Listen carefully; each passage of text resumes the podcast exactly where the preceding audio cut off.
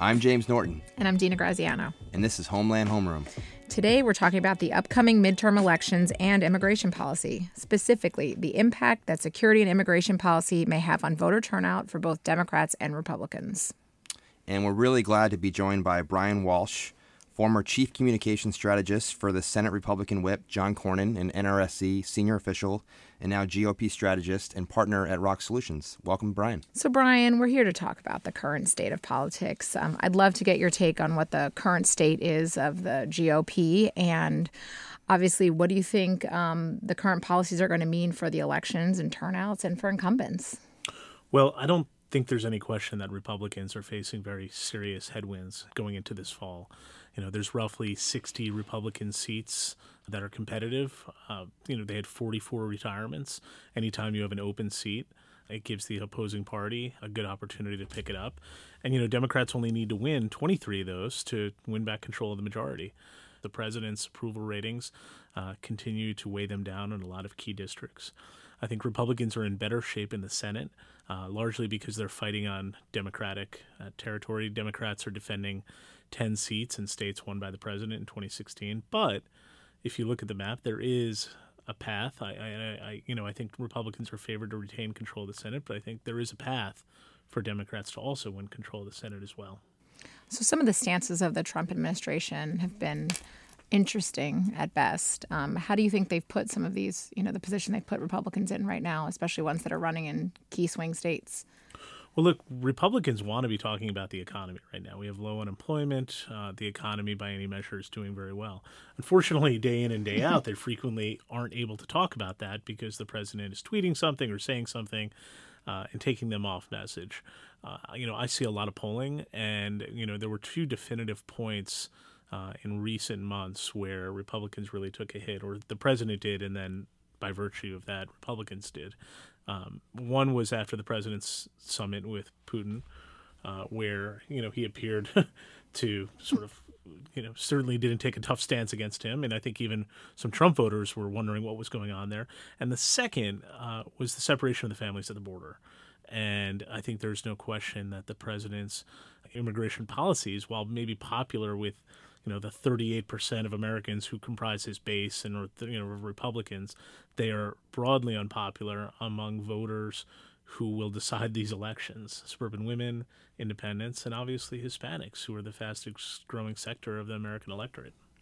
Yeah, I mean, you raise a good point. I mean, when, when President Trump took that famous ride down the elevator a couple years ago and announced he was running for for president, he basically announced that he was going to have this hardline immigration policy, and that's really where the build the wall chant started for him and his base, and you know that hasn't really gone away. However, you know he hasn't really built the wall yet, you know, and he hasn't really gotten a lot of funding for it. So there actually has been a lot of resistance, you know, amongst Republicans, whether it's in the Senate or the House, to kind of fund this wall.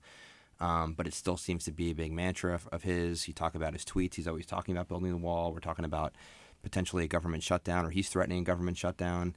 Um, you know, how have Republicans been able to kind of dance in between the raindrops there in terms of his what his agenda is and what his quote unquote base might want, but yet what they're kind of doing here in here in DC the last eighteen months. I think when it's come to the wall, so there's the politics of it, and then there's the policy of it.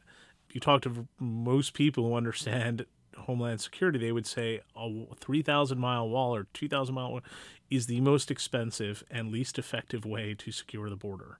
That's why I think that you're, you're seeing a lot of uh, a lot of pushback, but also you know they're caught in the fact that they also don't want to get crosswise with Republican voters in their states who support the president. I mean, look even you know, at his comments on Puerto Rico, which were totally outrageous and essentially that's generous, you know, denying, you know, so essentially denying the the deaths of three thousand Americans.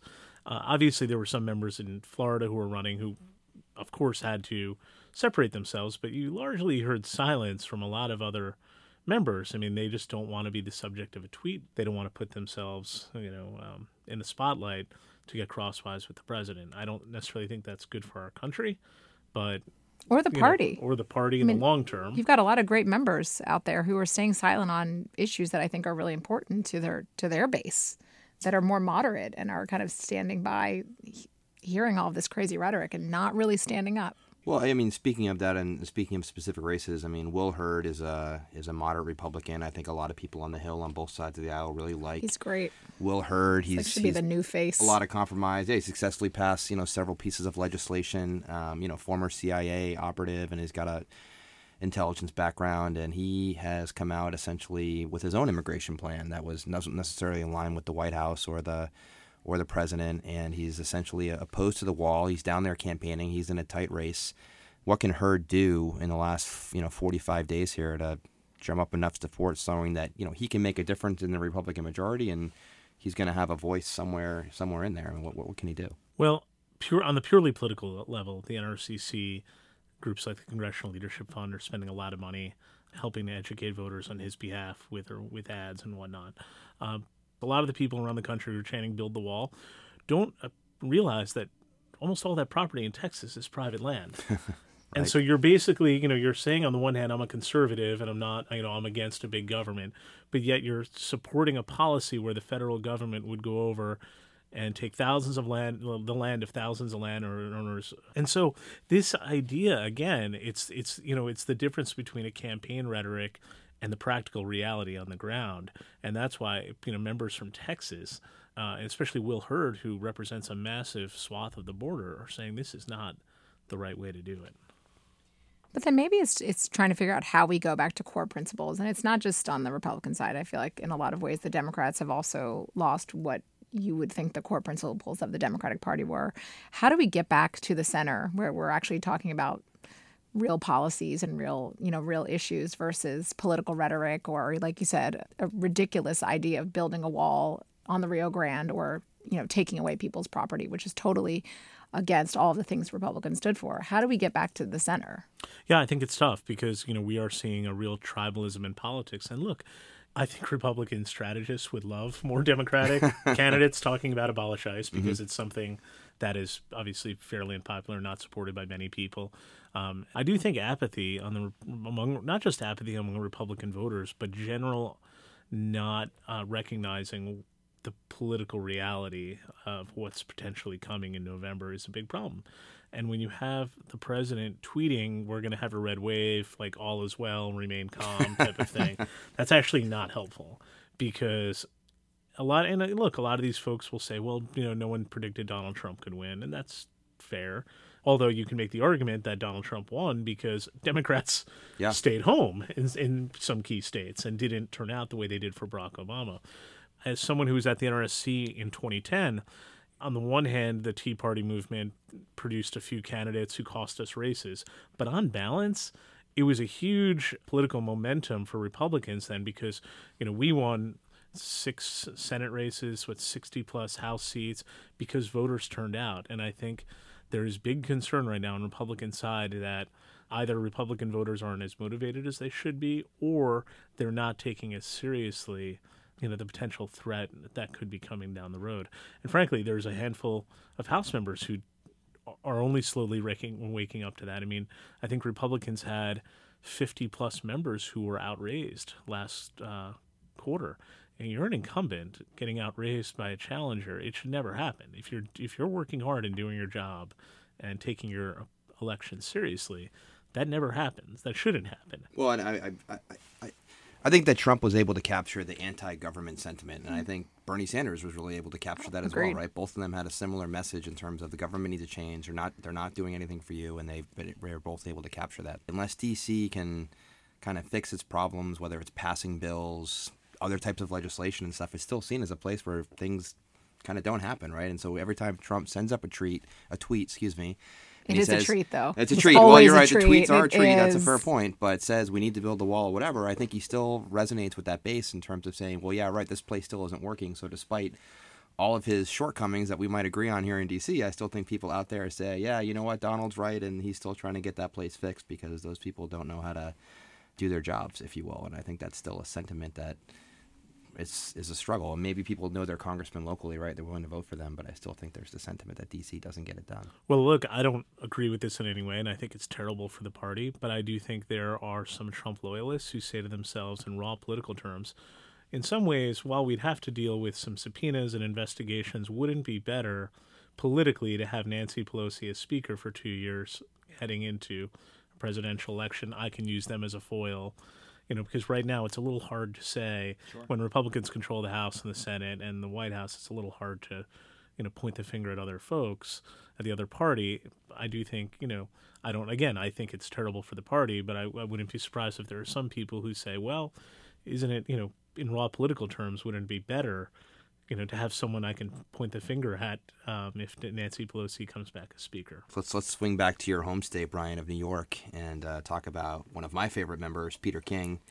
Um, you know, I think Peter King is kind of a throwback Republican that we're talking about, a moderate. You know, he's big with unions. He's got very strong on security. He's fairly in the middle on some social issues. He's kind of your typical, you know, throwback Northeast Republican, mm-hmm. and you know, the Democrat machine, especially in places like New York, certainly can turn off voters. Is he going to be able to hang in there long enough on some of these issues? And and the tax bill, I know it's not a homeland homeroom issue, but the tax bill really wasn't popular in the Northeast uh, in terms of uh, you know the impact that it had on people in their homes and things like that. I mean, is he is there enough there? I mean, how does he split the baby here and, and hang in there, hang on to his seat? Look, I think you know, obviously the one big advantage Peter King has is that he's known quantity. Uh, he's always positioned himself as someone who's been fighting for his district, fighting for New York. That is tough to unseat as an outsider candidate. The challenges he has are the ones you touched on. Largely, the Republican Party in New York, especially at the top of the ticket, whether it's governor or these other down ballot races, they're virtually non existent right now at a statewide level. Uh, I think he'll survive. Look, if someone like Peter King loses, uh, you might as well get used to the term Nancy, uh, Speaker Pelosi because that's a district that if that goes, they will have won the majority. Obviously, you know, there's been a lot of talk, you know, if that wave happens, is she really going to be the speaker? She hasn't had the easiest time. Do you think she's got a serious chance? I mean, uh, I don't I don't underestimate her.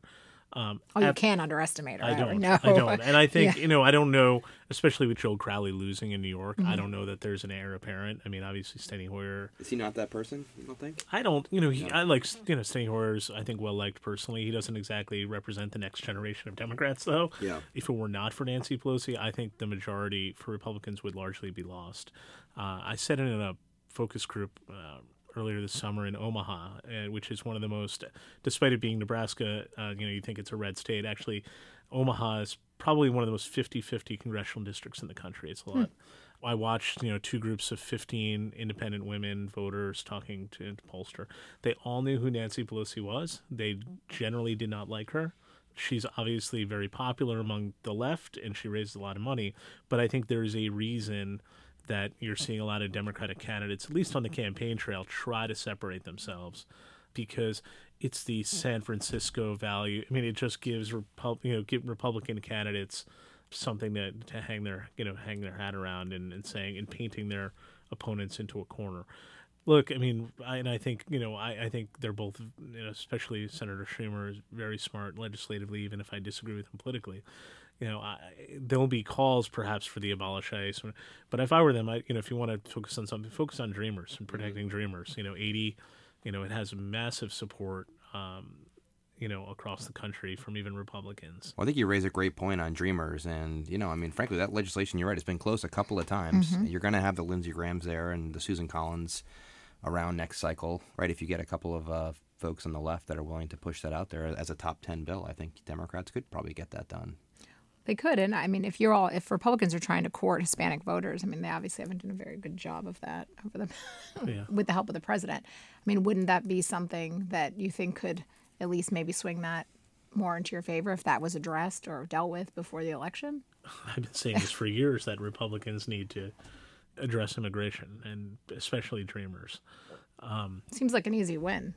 You'd think. You'd think. Um, I've personally sat down with a number of Republican offices and showed the the polling data. For example, on Dreamers, you know, even even a majority of Donald Trump supporters are opposed to deporting Dreamers. But again, some of these folks are captive to some of these louder voices in the minority, and it's frustrating. But then the concern should be that you know obviously this large group of Hispanic voters, young young and old, have looked at the policies of this administration and of what Congress has failed to do, and is obviously they're obviously going to throw their hat the other way. How do you capture some of those Hispanic votes back? Well, that's that's a challenge. And look, I you know I was one of the many folks with egg on their face in 2016 because I you know I've been and I still believe I am right in the long term that in terms of like the you know Republicans are getting an increasing share of, the, of a declining share of the vote. White voters are are increasingly a declining share of the American electorate.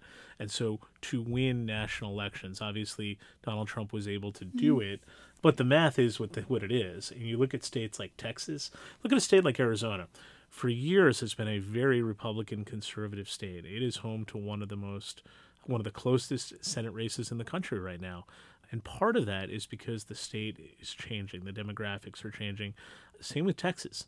Texas, I don't think is there yet. I tend to think t- Senator Cruz will hold on. although He's facing a very tough challenge, but it's a state that's changing quite a bit. You know, in 2014, uh, I worked with Senator Cornyn in his reelection. You know, we ran ads in five different languages. Uh, he was down in South Texas all the time, courting his, you know, courting Hispanic voters, um, making sure they knew where he, you know, that he was having a dialogue with them. Because if you're, you know, just going to sit in your laurels and say, well, Texas is a Republican state, and you're not looking at the math it is changing just like other parts of the country are. I mean, I guess there's two years uh, I want to throw out there. One was was 1998 when Bill Clinton was under impeachment. He was under a lot of pressure and essentially was able to. I, th- I think he might have been able to pick up seats that year when everybody thought that it was going to be a tough year for Democrats. So that kind of shocked the world a little bit, given the tone in, in D.C. at that time period. And then 2002, President Bush also picked up seats, and that was you know coming off 9/11, and you know some people saw a lot of unity around the country and leadership and those kind of things. But really, outside of those two years, I'm not sure that we've seen the incumbent president able to kind of hold the line, if you will, in a midterm election the way they were both able to do that. Obviously, two different things that were going on, but you know, do we see anything like that happening this time around? You know, here in 2018, where does Donald Trump shock the world and he's able to actually hold seats and and pick up a little bit of a majority, or you know, is it going to go the other way, more of a 2010 or 2006, where the incumbent president, you know, kind of lost the majority in one of the one of the houses. Well, I mean, with respect to the president, back to I the think, crystal ball, by the way. I think with respect to the president, if Republicans do hold the majority in the House, it will be in spite of him uh, politically. There is no question that Republicans are going to lose seats. I do think it's an open question whether I think Republicans could pick up seats in the Senate, though they could also lose the majority. I mean, it could goes both ways. I, I do think though, Democrats have also nominated a lot of first time candidates. Uh, whenever that happens, you tend to you know they tend to have things in their background or things they've said or different baggage. In Speaker Ryan's district, actually, right now, the Democratic candidate is on the defensive because he's been arrested for a variety of things over the years.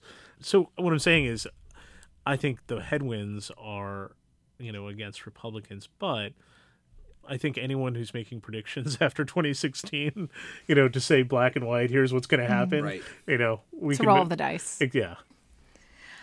Um, well, Brian, we want to be respectful of your time. Is there, you know, anything else you'd like our listeners to, to know about the upcoming midterms or advice you you know you'd give to would be voters? You know, you uh, are get out and vote. right. look, look, I mean, I think you know if you're if you're a Democrat who is unhappy about the last election, you know, and you didn't vote, you have no one to blame but yourself. Uh, because there's a lot of Americans who stayed home and did not vote. And if you're a Republican who's saying, well, you know, we, you know, we're going to win anyway, Donald Trump's president, I mean, this is your wake up call. Get out and vote. And again, I want to thank Brian Walsh, former chief communications strategist for Senate Republican Whip John Cornyn and partner at Rokk Solutions. Thank you so much for coming to speak with us today, Brian. Thank you for having me. It was a pleasure.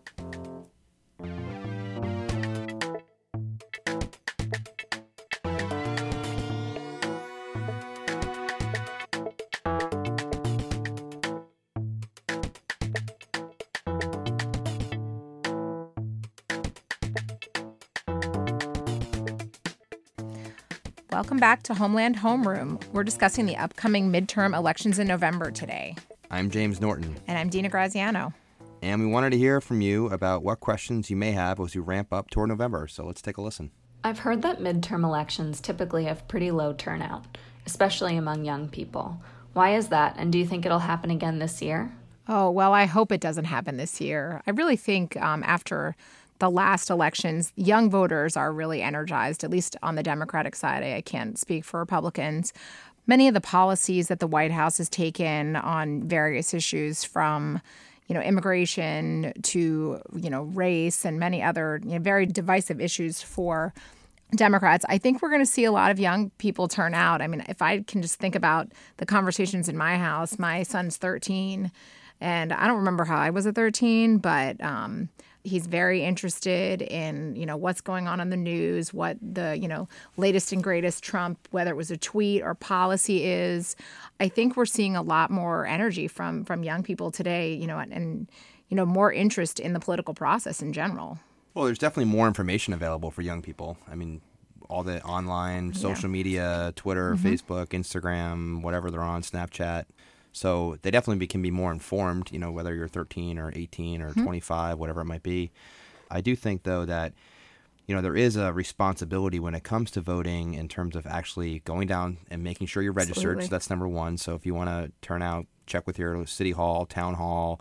Typically, you can go online. There's plenty of websites. Each Secretary of State typically has them in every state where you mm-hmm. can register online. So that's that's first and foremost um, something to think through, and you can do online. And a lot of times you have to be registered to vote, you know, a few months in advance for the actual general election or the primary election. So I think a lot of, especially young folks, I'm not sure they realize that they can't just show up that day; that they have to be prepared to do that.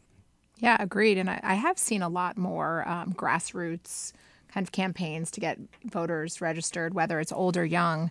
I live in Fairfax County, and there's always, you know, reminders everywhere. Are you registered to vote? You know, you can register to vote here. There, there's a lot more convenience, I think, um, at least that I've seen, in, in kind of encouraging people to get registered and get involved. I mean, I've never worked a poll, but I, will tell you, I've actually been considering volunteering at um, at my poll station this year because I, am pretty excited should, about. They'd love to have you. I think they'd love to have you down there. I think that's important. I think it's. I mean, you obviously have the conversations at home, which is great. I do think you know, typically 50% of people show up to vote. So that means 50% mm-hmm. of people don't show up for whatever reason. They don't vote that day. And that is troubling. And I think we've seen over the last 10 years, whether it's a local congressional race, a city council race, a presidential race, how close these races are, you know, mm-hmm. coming down to just a number of voters, five voters, 10 voters, a few thousand. And so it really does make a difference. I think some people throw their arms up and say, oh, how can I really make a difference? Well, you really can uh, by showing up and voting or going with your neighbors or your friends or your family or those kind of things. So I, I, agree with you. I, I hope the turnout is high this year. I hope young people, you know, get involved and, and do vote, which which whatever their issues are that mm-hmm. they care about. Either that way, they, that they vote those issues and they understand why they're voting for it. There's always a lot of questions on the ballot that are usually state issues that they need to you know read up on or become informed. So as you said, the more information that's available, hopefully it'll drive people out to the polls to, to so they can say they they've they've done something. They've tried to make a difference. Agreed. Right? Can't complain if you don't vote. Day. Hopefully it's a sunny day. Right. The weather. Right. the weather always, you know, you never know about the weather. Right. Well, let's hear from another listener. It looks like there could be a historically high number of women in Congress after November, but most of them will be Democrats. What's the GOP's perspective on that? Does it raise concerns or any self reflection among Republicans that the women who are inspired to run for office right now are disproportionately Democrats? Self reflection and Republicans. Interesting. Well, I mean, it's hard, it's hard to it's hard to know the answer to that, not knowing what the numbers may or may not be. And so, I do think there are a number of Republican. I mean, just this just this week, we're talking about Susan Collins and Lisa Murkowski, two Republican women that could make a difference on the Supreme Court. McSally, McSally, Martha McSally in, in Arizona. In Arizona. Um, so there are a number of Republican women. I think you know it's it's always good to have more candidates and more diversity and you know, in terms of the GOP diversifying itself and outreaching and having other, you know, more issues that they can, you know, debate and agree on, I think are, are important. So as a party, whether it's, you know, in the local town, county, community, you know, these things, you know, hopefully all start locally where you can start to recruit and, and get people involved and, and run for office. Mm-hmm. But I do think it also speaks to, it's not that attractive to run for office anymore. You know, it's a difficult job to have. I it mean, is. you just kind of thankless. Don't you think? I mean, isn't it very yeah. difficult to be a city councilor or and state state rep? You know, it used to be a pretty secure job. I wouldn't even. I don't think it has a lot well, of that's true too. There's a lot right of turnover now. there too, right? And the, the, time commitment and all those kind of different things is very challenging. Not to mention the the social media aspect of it and how difficult that can be too, um, in terms of what you need to do. So yeah, I also think, though, in general, the Democratic Party um, has always um, had more women, had more minority representation because of the districts that it that they represent. Um, I think Republicans have generally been white males, and I think you know if you look at the makeup of the Republican Party in general, there are a handful of women. Um, we are seeing more. Um, obviously, we'd like to see more. But um, I think if you, in general, look at the makeup of voters, um, generally GOP voters have been predominantly white male because of a lot of the issues that you all have dealt with have been predominantly white male focused. Well, I mean, if uh, if you look at the 2016 not to offend. Well, but, yeah, I listen, mean- everybody has their own opinion. That's why this is a great country. But if you look at the 2016 presidential election, I'd say the GOP had a very diverse set of candidates that ran for president in 2016. If you if you go down the list and and, and, and name them all, if, I mean, obviously Donald Trump won, but if you look at all the different candidates, I think I think you'd say that the, the GOP did. But they were all men for who ran for president. Carly Fiorina. Oh, right. Yeah, I Carly forgot. About, I did right? forget She about that. the You're ballot, right. That's fair. Yep. Short time. she ran nonetheless. Successful CEO. So there, there's a lot more work that can be done. There's always more work that can be done. and on to- both sides, Yeah, frankly, on both sides. And we're going to hear uh, from one more listener today. If Democrats retake Congress, how do you think it'll affect or change the policies coming out of the White House? Oh, I think um, from what you've been hearing, and you know, uh, James and I have spoken about this before. Um, you know, the abolish ICE movement. Uh, obviously, there's a lot of talk about impeachment investigations. I would say, uh, even as a Democrat, I'm a little concerned in general. Um, I think the Democratic Party needs to come up with a set of policies and principles that it stands for. I feel that, you know, as a Democrat, we've lost our way a bit, and all we've said is, um, you know, we're not Trump. But I do think um, we may need to go back to the drawing board very soon if truly there's going to be a Democratic wave and figure out what are our top, you know, four or five priorities, whether that's dreamers, whether that's, you know, related to the economy, um, national security issues. I think we need to get back to the drawing board and figure out what Democrats stand for because I think that message is very, very blurred right now. And it can't just be impeachment. That's not going to help the general American voter. And it's definitely not going to do much, I think, to help the country move forward.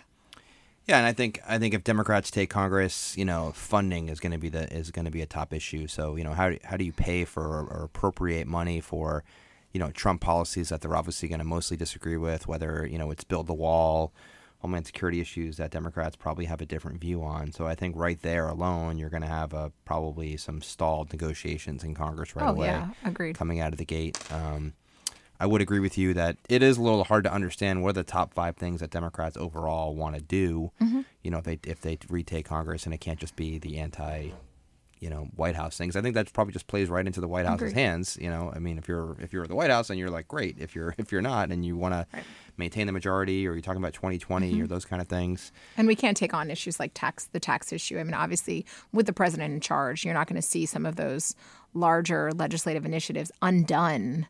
You know, this midterm election, I think. So I really feel like we need to get back to the drawing board and figure out what are our top priorities and what we're going to tackle and actually be able to get done, I think is even a, a bigger issue because there will, unless Democrats take everything, the majority is so large that we can just push through pieces of legislation. We still have the backstop of the White House, who obviously has the ability to veto legislation. So I think we need to figure out what are the core issues and how can we work with this president to get something done for the American people. Yeah, and and you know, whoever you give credit for in the economy, you could still say the economy is doing well, and so Agreed. I think Trump was definitely able to use that as a as a key talking point in 2016 over Hillary, in terms of you know what her economic plan may or Mm-hmm. may not have been, and I think that was still pretty cloudy looking back in terms of whatever that was. So I would agree. A lot of work to do. A lot of work to do for sure for, for Democrats and you know Republicans too, because Mm-hmm. Republicans do lose the majority and the minority. They're also going to have to come up with a plan. Well, thank you everyone for your questions and for listening to Homeland Homeroom. Make sure to email info at homelandhomeroom.com with your questions about security. And you can follow us on Twitter at HomelandPod and on Facebook at Homeland Homeroom. Please also leave us a review on iTunes. Homeland Homeroom is produced by 90 West. Our producer is Emma Jean Weinstein, and we recorded the show at Monitor Studios in Washington, D.C. Thank you everyone for listening.